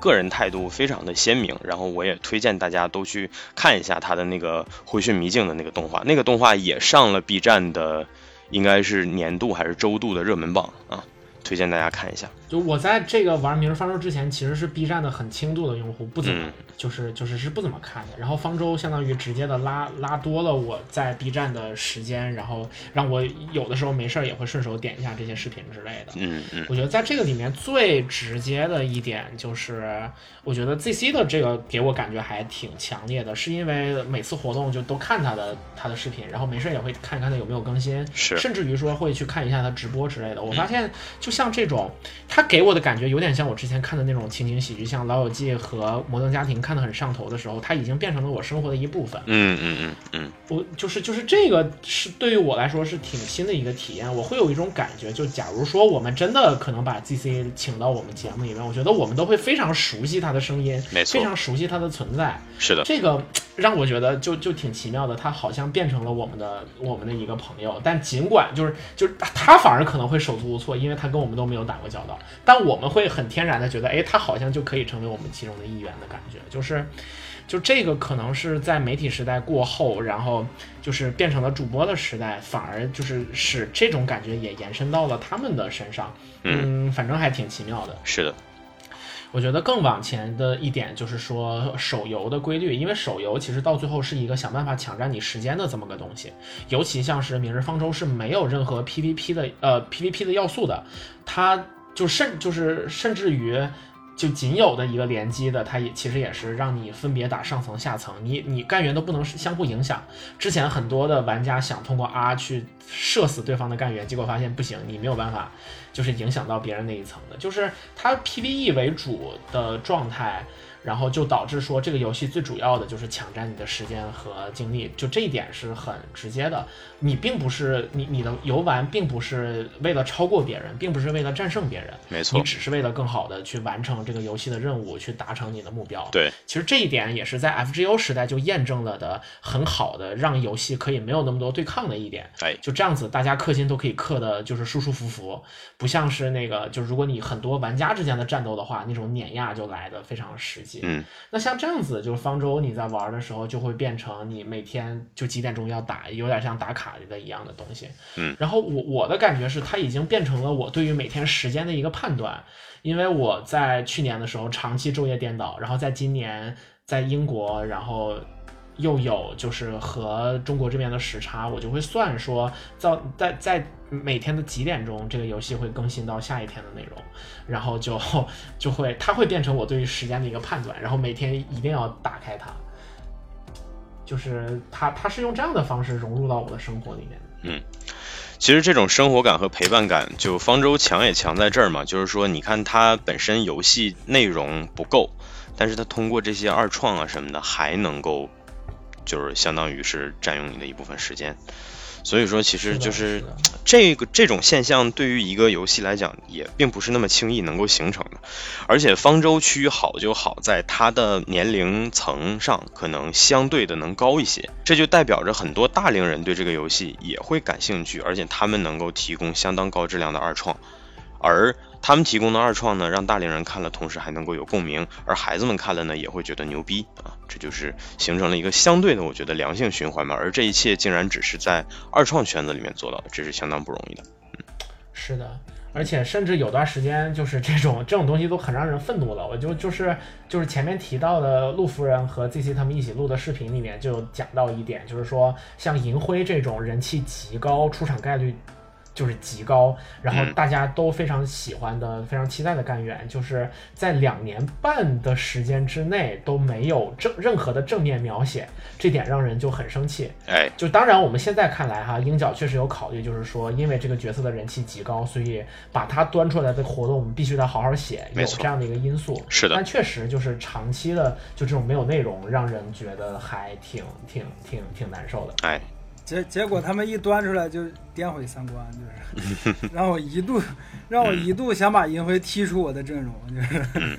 这个逼真的是哎呀，就打完以后感情复杂，但是我觉得好就好在这一点，因为就是如果你要描写一个比较成熟的世界的话，那那人物需要立体嘛，那它一定就是有让你不喜欢的地方。我是事实上我都觉得方舟里面很多的剧情当中，就是为了就是让每一个人都是小可爱。然后它其实黑暗的程度都是不够的，因为当你真正去面对生生离死别的世界当中，人人不是那么高尚的东西，人是会很轻易的暴露出丑恶的一面的。是的，而当你把这些丑恶的一面仅仅赋予到配角和反派的身上的时候，它就天然的不够立体。对，而就是我们也真的可以看到问题，比方说像是乌萨斯的孩子们这帮人，就是这些角色都可能有黑暗的过往，甚至自己身上有黑暗面，然后真的会有玩家因此而嫌弃的。比方说。古米挺可爱的一个小姑娘，但是在这个活动当中做了一些很惨的事情，就真的有玩家会因此而对她没有那么喜欢。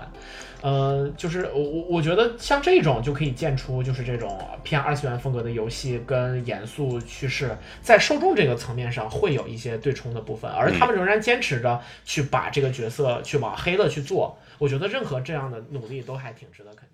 定的。好的，本期节目就到这里，感谢大家收听。喜欢的朋友不要忘记点赞、收藏、关注“维喵平话电台”，荔枝、网易云、喜马拉雅以及 Podcast 和 Castbox 同步更新。微博、B 站搜索关注“维喵平话”即可收看精彩幕后花絮及主播日常，也可以进入爱发电网站搜索并助力“维喵平话”。我们感谢每一位粉丝的支持与期待。维喵平话说点有意思的事儿，我们下期再见，See you